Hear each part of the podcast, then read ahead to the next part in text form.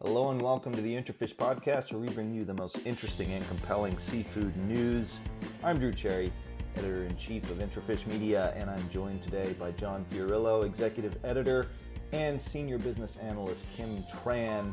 Another busy, crazy week for seafood. Uh, there's so much to talk about, so much to hit on, but as usual, we only have a limited amount of time. So, uh, we're going to drill down on a couple of things. Um, one of them is a commentary that John penned uh, in looking at um, at uh, the South by Southwest event, uh, which, for those of you that don't know, is kind of I would say kind of the premier uh, media and entertainment and um, sort of innovation conference. I don't know if I'm describing it completely well, but um, it's in Austin, Texas, uh, typically held in person annually, and celebrities go. Um, it's it's really a place to see and be seen.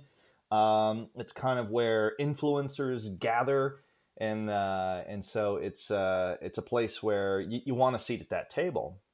Now, um, the organizer that organizers of that event have uh, uh, put together an aquaculture panel. They've done that in the past. Um, I believe it was two years ago, right, John? And uh, and they're putting another one together. Uh, they're doing it digitally this year, and um, you know it, it, was interesting. And, and John, your commentary sparked some interesting discussions that, that we thought would be uh, worthy of talking about as a subject this week because it brings up some really interesting questions about how the industry communicates, um, especially in this new world of, of social media and, and in this new um, kind of realm of sustainable food systems. I mean, do you think that the way the industry has communicated about aquaculture in the past needs to change um, going forward? Yes and no, I suppose. Um, you know, the, uh, what I was saying in the column was I just think there are um, lifelong, if you will, or um, you know, long-time aquaculture executives who have put their entire life into this industry, built it from the ground up, uh, made it extremely successful. I think those are the people that should be on a panel talking about how aquaculture fits into climate change, feeding people the future, those types of things. Those people to me, have earned the right to talk about that in in any panel whatsoever. The South by Southwest panel, apparently, celebrity is more important to be on a panel than necessarily your depth of knowledge. Okay, I'll I'll accept that. Uh, I guess that's you referenced, you know, is that the new way to communicate to use influencers and things like that? Okay, um, sure, I guess. I I don't think myself that it, it's the it's the right way necessarily, but um, you know, there's plenty of people who disagree with me, as I found out today, and who think um, influencers uh, such as the ones that are on the panel are the best way or you know a good way for the industry to tell its story and fix any misperceptions about it. I will say I think the people who didn't like what I wrote seem to feel that the perception of aquaculture of the industry is in bad shape. I don't feel that way. I, I, I mean, I'm fully aware of all the people who don't like aquaculture and the protests and all that. But my window's long enough that I remember how bad it used to be. And I think it's much better today than it was. Um, I think the, the protests and things, I, I think they're a lot smaller, a lot more local, those types of things. But nevertheless, um, you know, people people didn't necessarily uh, agree with me, and that's great. That's why we have debates, you know. So, anywho. That's always the goal of our commentaries. Is that you know if you get fifty percent uh, love letters and fifty percent hate letters, well, you kind of hit that sweet spot. So, um, no, but You know, I, I what I found interesting about it, and interesting in some of the discussions on social media and some of the emails that we've gotten from from readers and people outside the industry as well, is you know I do think you're right, John. I think there's been an evolution where I think there there um, there's downstream marketing and there's influencing. There is uh, getting consumers to purchase your product um, and tying that to um, to the attributes, whether it's taste, um, sustainability, obviously is important, origin, traceability, etc. Now, I think there's a bigger case to be made, and I this is what I took away when I read your column was I think there's a a case to be made that we need to start looking at aquaculture um, as again as part of this sustainable food system this um, this uh, important part of a circular economy. It can really play a, a huge role in that. Um, and really maybe getting some of these uh, people that have some of the science on their mind. Um, and I think you were very careful, and and uh, and I, I know you meant it, and, and I'll say the same thing. Um, not a thing in the world wrong with the, the panelists or the the uh, their their own areas of expertise. To me, it was not just South by Southwest. This is a this is we've seen this all over in in all kinds of major events that are put on by major publications that are, you know, um, UN FAO type events. Um, there is always thought leaders missing. And um, I think the innovation that is happening in aquaculture in particular, you could say fisheries as well, but aquaculture in particular, the innovation that is happening there, and uh, and and the the people that are putting the time, effort, and research into making it um, sustainable and efficient um, is really amazing. And and I mean, I know we're all seafood nerds, so consider the source, but. Um, I just in my layman's conversations with people when I start talking about aquaculture, that discussion of oh, isn't aquaculture bad? I found that actually changing um, because you know I think people are smart enough to to understand and appreciate um, science and technology. Um, and when you start looking at um, and describing how fish will be produced in the future, how it could play an important role of uh, you know, together with, let's say, integrating it with, I don't know, offshore floating wind or subsea aquaculture or all these different ways that um, it can be done and will be done uh, in the future. Land-based salmon, for example, land-based aquaculture. It, the, the, there's this different story to tell than uh, wild versus wild versus farmed. Um, I, am just going to ask you, Kim. Um, you're younger, much younger than John and I and um and you've got i think even younger sisters right? They're they're still yeah. um right? So i have siblings and cousins in their 20s okay. So then you're going to be uh you're going to be our, our resident speaking for the young people person. Um so i mean how do you think like in an event like south by southwest or just in general what do you think young people um, are responding to more? Is it a matter of the industry needing to get Kim Kardashian to say aquaculture is great, or you know, should should um, should people be making a more intellectual appeal or a more sort of uh, appeal towards um, you know towards science and technology and progress?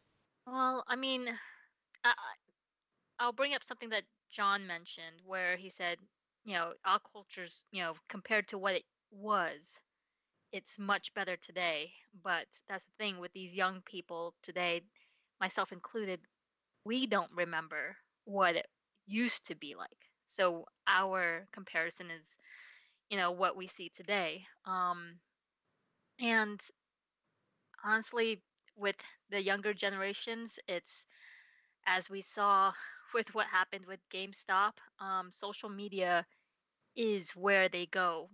That's if you need them to know something, you have to go to the platforms that they're on, whether it's Reddit, Snapchat, or TikTok. Um, and it's going to be big name influencers or food bloggers, um, those who have made it big on Instagram. You're, this is a generation where those names are carry more weight than the CEO of, of one of the big five salmon farming companies. So I do think for that in that case for the younger generation, social media is um, has a bigger impact. So, but but let me let me um, kind of counter that a bit, or or, or uh, just ask you a, a question about that. Um, I think one of your sisters doesn't she work for like SpaceX or something, right?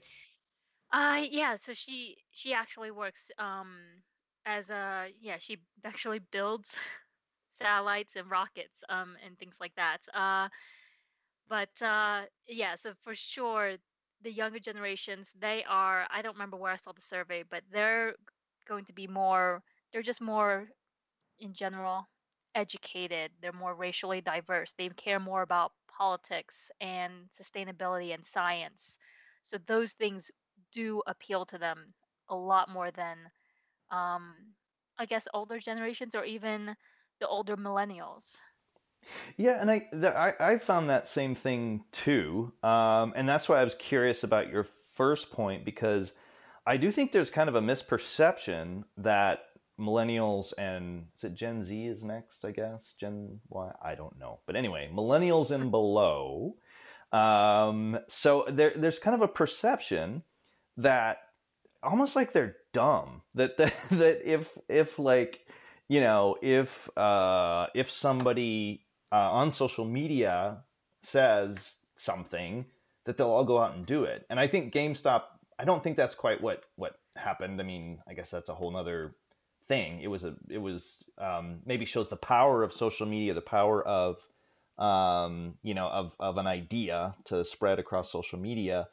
But I, I don't know. I, I feel like there is a misperception, um, maybe on the part of my generation um, and and older, that um, social media is um, kind of the only way to get a, a point across, um, meaning that you almost have to sneak in a marketing message. Yeah, I mean, to be honest, I mean it's it's hard to tell because uh, even among between my siblings, they're just so different in terms of how they um, go about social media. I've got one sister who gets all of her news, all of it from Snapchat. She follows NBC and um, other news channels on there. I have an, my other one. She actually has sworn off for years now social media. So she is only, I believe, only on Twitter. She like doesn't have um any of the other platforms. So it's very interesting how different it is the spectrum in terms of how these younger generations approach social media. Well, you know, I will say one thing, um, and this isn't necessarily about social media, but when when you look at the South by Southwest, some of those conferences, I mean, there was there's a ton of gee whiz science elements to it. Like there's one about 3D printing rockets or something crazy like that. I I assume that's steeped in science. That it's a it's something to expose people to you know some really significant advances in science. Well, that happen that's happening in aquaculture just just the same. I mean, if you go look at some of those experimental farms in Norway and some of the genetics being done on aquaculture. This is gee whiz science. This is next level science. So my point is I just came off as everybody else did four years of a dearth of science in the United States. We had an absolute absolute clown at the top who did not believe in science. Well, I do believe in science, and uh, my feeling is at a conference like South by Southwest, it would be really cool to have science, a depth of science about aquaculture exposed rather than, and again, no disrespect to any of the panelists. I, I know it's come off that way to some people. I, it's not what I do. I'm not trying to disrespect them. I just think there's there's depth to this conversation and i'm a proponent of the aquaculture industry has a lot of wonderful things when it comes to science and what they're doing, and I would like to see that depth of conversation at a I conference. agree. Yeah, especially for something that takes place in Austin, where I, I believe it was dubbed like Silicon Hills because of its just how much the tech industry has grown over down there in te- Austin, Texas. Yeah, and and I think that that's I think you're you're both really onto something here, and that's that I think that people now are more comfortable with technology being part of the food system. And in fact, I think that transparency of where your food com- comes from, I think a big part of it is understanding how it's produced. And so I, I think that there there's an argument that, argument to be made that wait a minute, instead of kind of hiding the production system, instead of working on the attributes of the the fish and working your way back, um, which there, there's there's merit in that, and I think that's more of a when you're marketing a product to a consumer. But when you're kind of quote unquote marketing the industry or trying to explain the industry, I think there is a massive, massive appreciation, understanding, and desire to see technology taking a role in food production. Because I think people understand okay, wait a minute, this is going to make it more efficient, it's going to make it more sustainable. And bringing technology eh, into the food system is a positive thing, not a negative thing. Um, I think we see this in the change in how GM salmon is viewed, for example. That's been a radical shift, a radical shift just in, in my 20 years covering this sector. And I think just in general, the kinds of food systems that um, aquaculture can fit into. I mean, let's look at the, the money that's coming into the aquaculture sector right now. I mean, where's it coming? You know, think about companies like Cuna del Mar. Think about S2G Ventures. Um, think about all these uh, impact VC funds, uh, all these company venture funds. What are they all about? They're all about technology. They're all about making the food supply more sustainable. And the money behind it is typically, or a lot of it is high net worth individuals that have a sustainable mission. And so you're seeing aquaculture be on the menu um, so to speak, of these impact funds, um, these smaller, up and coming uh, aquatech uh, companies. They are now on the radar of all these sustainable investors. So it, it's, you know, I, I, think that there's no reason to hide the way aquaculture is produced. Um, and in fact, I think it should be highlighted more because there are still misperceptions about how fish are fed. I mean, and, and that's um, by demonstrating and showing some of this technology, you can quickly put put to rest some of the ideas about how the, the sector operates. What I worry about on a panel, for example, like this one, is so let's just say farm salmon because the two of the people on there are, are involved in salmon. We're going, uh, the message that may emerge, and I'm not saying it will, but I'm betting it might, uh, that may emerge is that one type of salmon raised one type of way by one type of company or group or people or whatever is better than salmon raised another way. I'm afraid that will be the the message one of the messages that emerges from this. And frankly, I don't think that's what we should be sending out there that you know I, I, mean it's fine if you're a company and you're selling your product and you want to do that on your own that that's i got no problem with that. Believe me i know all about marketing. But i don't think that's the message that a conference like this needs to provide to you know the masses so to speak. Sustainability is important. It's a message that needs to be hammered on but I do think there is a, a real case to be made here to talk about the technology um, and, and, uh, and, and see how the consumers react to that. Um, people still eat meat, people still eat beef. Um, and uh, I would guess, I mean, I'm going to go out on a, on a limb here, but I would guess most people could pretty easily stand there, watch a salmon being um, uh, taken out of a net pen, um, processed, and turned into a fillet. I think they could do that with a, a better stomach than watching uh, a cow get processed, right, or a pig. Um, so that's something right there. Um, just I'm not saying that's something that should be highlighted all the time in marketing to consumers, but I think, like you said, uh, Kim, that when uh, when you're talking to a crowd that is tech savvy, that is looking for progressive ideas, I think that transparency will work in their favor. Just, I mean, I I know my younger siblings and cousins. I know like if they know how something's done, like beginning to end, doesn't matter how technical you want to get, um, they'll eat it all up and then they'll trust it afterwards because they've seen the process, they know the technology behind it. Um, that's why they're more open to things such as um, the GM salmon or GMO items if they know if there's enough transparency behind it. And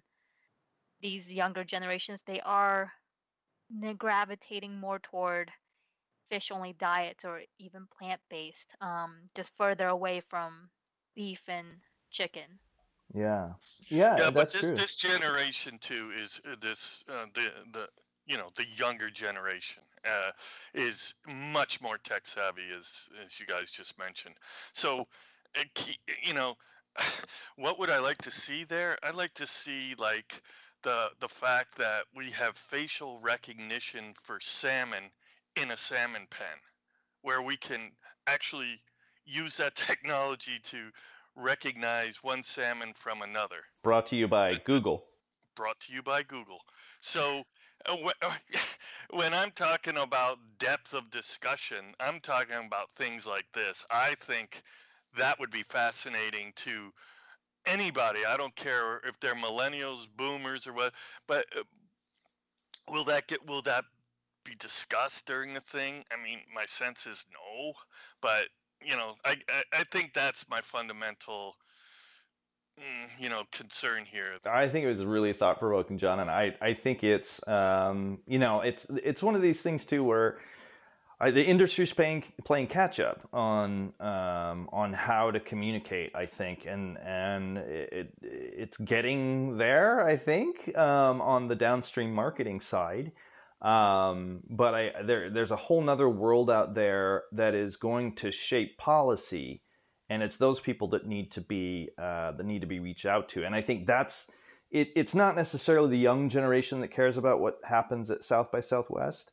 I think more important than that, it's policymakers. It's um, people that are CEOs at tech companies. Um, I think Stacey Abrams is one of the headliners, uh, former candidate for uh, governor of of, uh, of, Georgia. So I think they're and and a you know rising star in the Democratic Party. Um, I, it's those types of people. Um, Twitter CEO's been there. Uh, Barack Obama. You know, you can kind of get the sense of who the audience is that's being spoken to. You could say, well, maybe it's a, a liberal audience. Um, not necessarily. You know, it seems like you like you said, John, there is this gee whiz element of South by Southwest that you're gonna come out with these ideas um, and step away and and um, you know and and take them back and and um, spread them through your through your company and your network. And so um, you know, it's one event, it's not the event. But uh, but I think you picked up on a general trend, John, that that we are seeing this, um, you know, in, in many other big venues and I like one thing that you you kind of finished on, and that is that it's not the fault of the panelists that are going to be speaking. I'm sure they'll do a great job. It's not even the fault of South by Southwest because what do they know? They know nothing. And sorry, any South by Southwest people that are listening. But, you know, they don't. They don't. They don't. And they're not supposed to. I don't know anything about, you know, the overwhelming majority of what is going to be discussed at South by Southwest. Now, but but what I think uh, what I think the the missing element here is the industry itself. I don't know the solution, but I do think that um, the industry has really made strides on transparency. But it's an open question you asked, and that is how then do you get the thought leaders on those stages? How do you get the best and brightest of the industry up on those stages? You know, and, and that's that's like you said, John. It's not easy to to do that, um, but there's a, a level of engagement that needs to happen to get the industry, uh, the really really sharpest um, people in this industry, to get them engaged in these discussions because it will shape policy. It will determine whether or not there is a viable aquaculture industry moving forward. These things can seem small, but if you're not at some of these high level la di da panels, all of a sudden these policies can come down and it can wipe out an entire industry if you are not a part of that discussion. Um, so it, it's not a small thing, but um, but but anyway, I I'm really curious to hear other thoughts rolling in. Um, you guys know where to get us out there. So uh, drop a line and uh, and let us know what you think. Um, and certainly, uh, plenty of readers have been letting John know what they think, which has been a lot of fun. Um, so let's switch gears. Let's talk a bit about the post COVID retail and food service environment.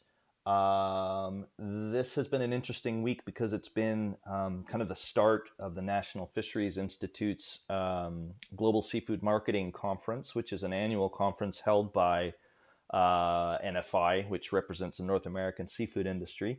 Uh, it's always a very interesting discussions because they they bring interesting outside experts in to to discuss um, what's happening in in the sector on the the retail and food service side and consumer trends. Um, always enjoyable. And this week, trends emerged that we kind of knew about. We didn't necessarily um, have all the numbers to them. But uh, but Kim, um, you are uh, in charge of our business intelligence division You've been doing a lot of research on this as well, uh, and just put out a report on um, uh, selling seafood in a post-COVID environment.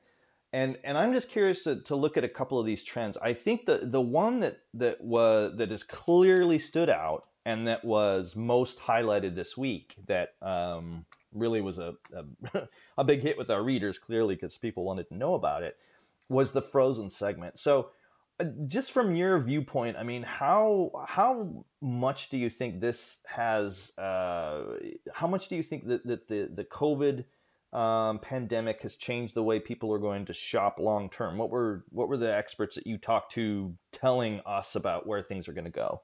One of the overarching themes that I found when I was talking to everyone in the industry was that no matter what, this is although it's a hard hard period for seafood it long term it's going to benefit everyone just because the amount of new consumers coming into the seafood space through retail has increased so much. And one being frozen seafood people are looking for things with long shelf lives and frozen takes care of that people are looking to stock up.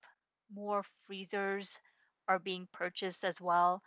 Um, obviously, and one of the ongoing messages from all of these people were once you learn how to buy it, cook it, prepare it, eat it, it really um, overcomes that big hurdle that seafood has always had, which is people are just scared because they don't know how to use it, they don't know how to cook it um, and that this is helping with that with that quite a bit. It was interesting the you know some of the the latest IRI data um, looking back through 2020 um, to kind of put a, an exclamation point on what you said um, was that frozen seafood in the United States increased by 35 percent um, compared to the the previous uh, previous years um, and that is that is stunning. That is absolutely stunning. Um, and I, I, you know, you've seen this also in the UK. There's been record um, record levels of frozen sales in the in the UK as well, and happening across all several other countries. And and so it, it's it, you know it does seem like this is something that um, at the very least, I think the industry has a chance to capture it. But was there any um, any sense of what the industry needs to do to, to, to hold on to those frozen consumers? Because I think that's the big question: is okay, you've got a lot of people into the door now. How do you keep them there? One interesting point that was brought up uh, by someone who I spoke to, he said that there's going to be one a new group of consumers that emerge post COVID, which are those who are going to be economically struggling, those who have either lost their jobs or had to go on unemployment, um, and or lost their business, things like that. And because of that, he said that there's going to be a bigger need for value packs, large amounts of frozen seafood packages at bulk stores. Um, he s- predicts that that will be some uh, something that will definitely increase in the coming years. And um, I don't know if that answers your question with um, the post-COVID consumer and how to hold on to them. No, I think it does. I mean, I, I, I think that's that's um, gonna be interesting. Is that I, I'm always fascinated by um, seafood packaging and all the thought that goes into it because you just never know why one thing's to take off versus another. Um, but that's interesting because I do I do see there there does seem to be um, there seems to be more kind of bulk packages being launched at, at standard retail, not just your big box, your Costco's or whatever. Um, and so I wonder if if that's um, kind of in response to that to that trend. But um, John, any thoughts with the, the the people that you talk to? Um, what are they saying about maintaining that that customer group post COVID? I mean, is it something that'll just naturally stay, or are these frozen consumers they need to be kind of cultivated and, and taken care of? It's certainly not going to stay at the levels that we saw during the peak of COVID and even today. It, it you can already see there was some data um, that shows showing you know it's lev- leveled off both for shelf stable and frozen, but it's leveled off at a much higher level than it, than it had been. So um, if it stays there, that that's great. Uh, there's been a net gain, but we got to keep in mind that you know someday, although none of us can see it at the moment, I don't think someday restaurants are going to reopen, and you're going to go back to restaurants and feel safe and eat, and that's going to suck a lot of energy out of retail. Um, just because you know people like to go out to eat. Seafood is one of the things they like to go out to restaurants for. Um, but you know that's okay because it's going to kind of rebalance things a little bit. But I I agree with Kim. I I think you know there are new customers that have entered and will stay in the retail side of the business and um, there certainly has been a lot of focus on the supply side um, for how to how to serve these new customers. So, um, you know, how much of it will stay? It's it's hard to say, but I, I'm pretty sure you know these are these are permanent gains um, at at some level, anyways. So Kim, talk about the um, the the shelf stable uh, market. Um, you know, canned tuna um, in particular, but other other um, canned products, canned salmon as well, but but canned tuna in particular, shelf stable and pouched uh, tuna, etc., uh, also had kind of its golden era over the past twelve months. Um, so, tell us kind of uh, what the the experts that you talk to, what do they see for that category? Is that going to be taking a different, um, you know, a, a, different sort of path than the frozen um, segment has gone. Well, with canned, I mean, obviously that um, it spiked up enormously initially, but in I believe it was like mid March around that time, and it has since trickled off, um, cl- fell back down closer to pre pandemic times. Now, part of that is because once you buy it, it's on your shelf. You're not going to need to restock up on it um, anytime soon, unless you're going to go through it quickly. Um, but uh, there hasn't been too much in terms of um, new strategies. I mean, a lot of these companies they pulled back on all the different flavors and various um, creative products that they had out there for pouched and canned during COVID.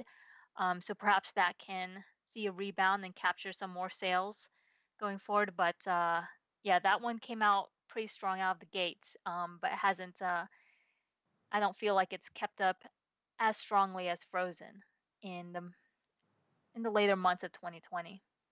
Yeah, and that's an interesting point because uh, you know a lot of both on the supply side and on the retail side, a lot of the SKUs, a lot of the products have been scaled back um, instead of you know uh, 12 flavors of tuna you know uh, maybe there's six now and and that had to be done initially just because to keep up and and fill orders the factories you know had fewer people in them et cetera et cetera. So um, eh, i i kind of think that might stay. I think this day and age of just coming out with a new flavor of something all the time.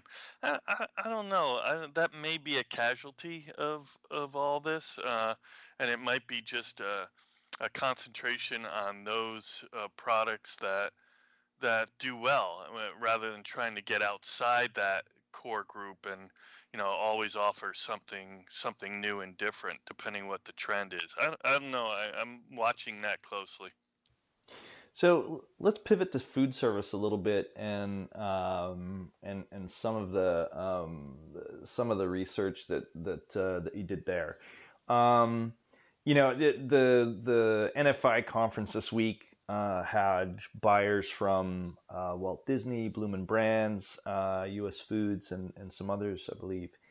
And you know the the picture wasn't that wasn't maybe as bad as it could have been, but it's hard to know um, how much of that is um, is sort of whistling in the dark and how much is for real, um, because nobody knows. You know, we're we're all doing our best to try to figure out what what's going to happen, and, and none of us know, of course. Um, but Kim, what were what were some of the food service experts and and the um, and and executives in the seafood sector? What was their take, and how are they planning their businesses um, in 2021 and beyond um, for for that new reality. One of the data's one of the, the surveys that's out there that collected data, um, it actually said that seafood was the number two item that consumers missed the most from restaurants, and actually sushi made into top 10 as well.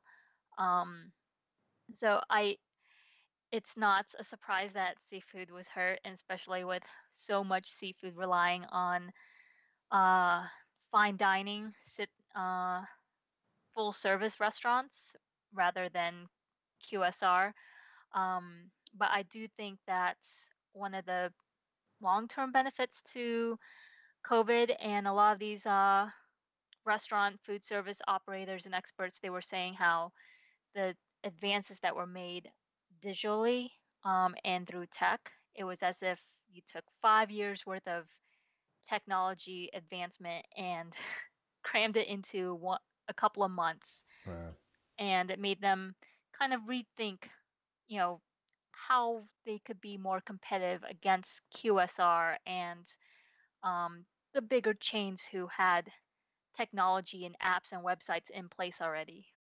This reminds me of um, if you if you both will remember, um, we did a uh, a webinar shortly after kind of the big lockdowns. I think maybe it was April or May, something around there.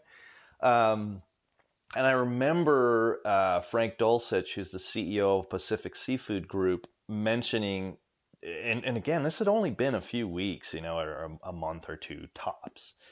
And just him saying how radically um, it had changed the way his company was set up too, and, and in the way that um, digitalization had had, like you said, Cam, you described it in a great way. That that five years of technology was crammed into a few months, you know.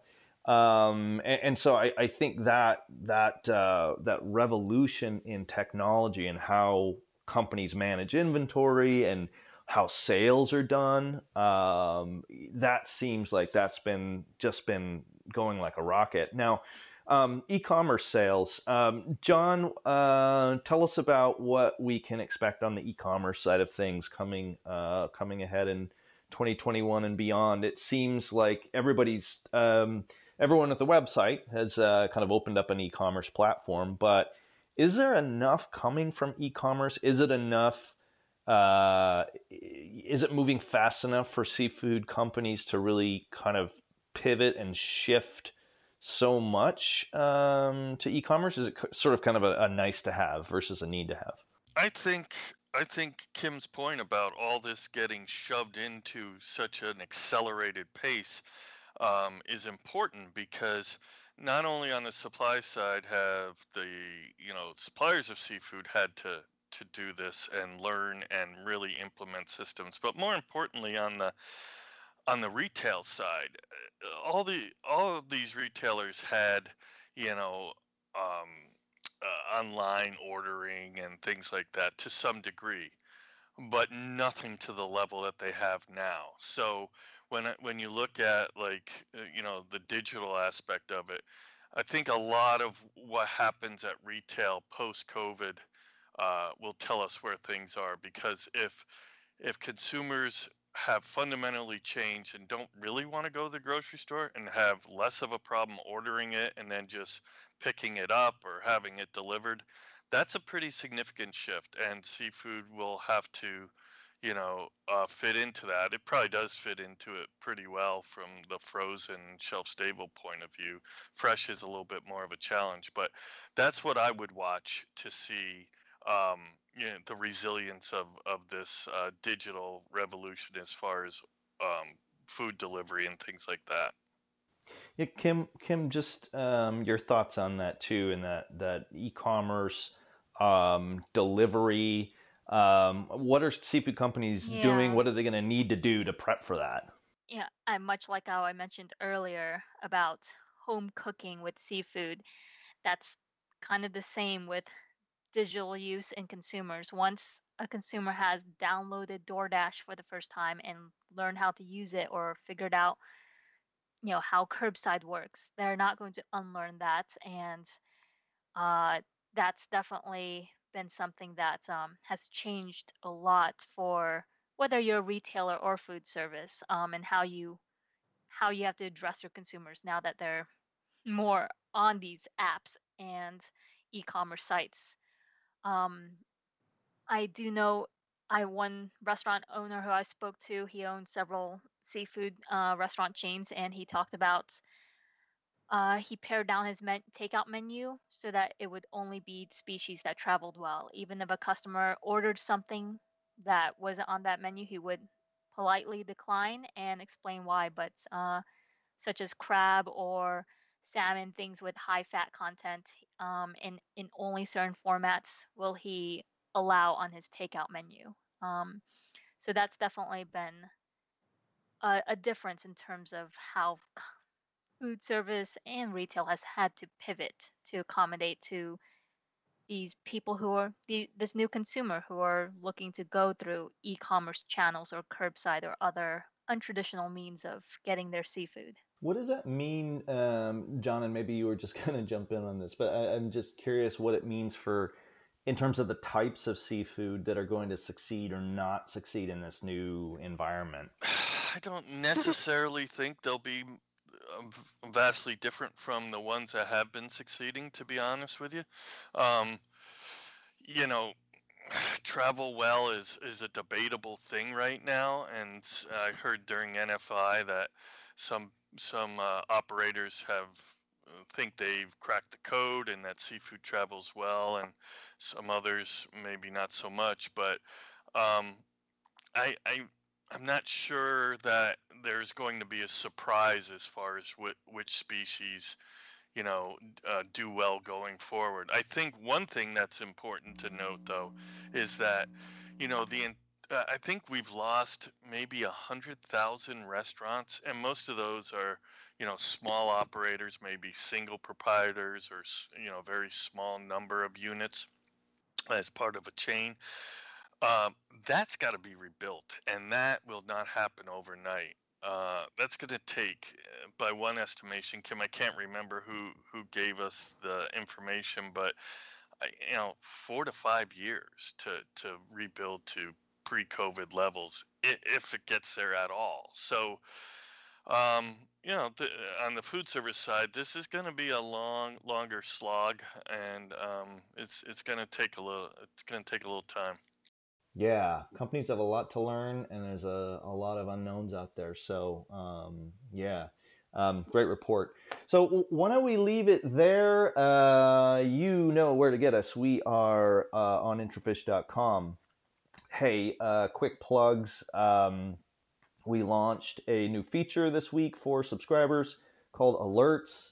Uh, we're very excited about this. This allows you to track particular topics, companies, executives. You can even follow reporters. So if you liked what Kim or John had to say, you can uh, you can get uh, an alert anytime uh, that they uh, publish a story. If you're an IntraFish subscriber and you haven't done it yet, um, give it a try because it's uh, it's a really um, it's a really cool feature. Um, secondly, on February 23rd, we have our first digital event of the year. It's our Sustainable Shrimp Forum. I'm very excited. Our colleague Rachel Mutter will be moderating that event.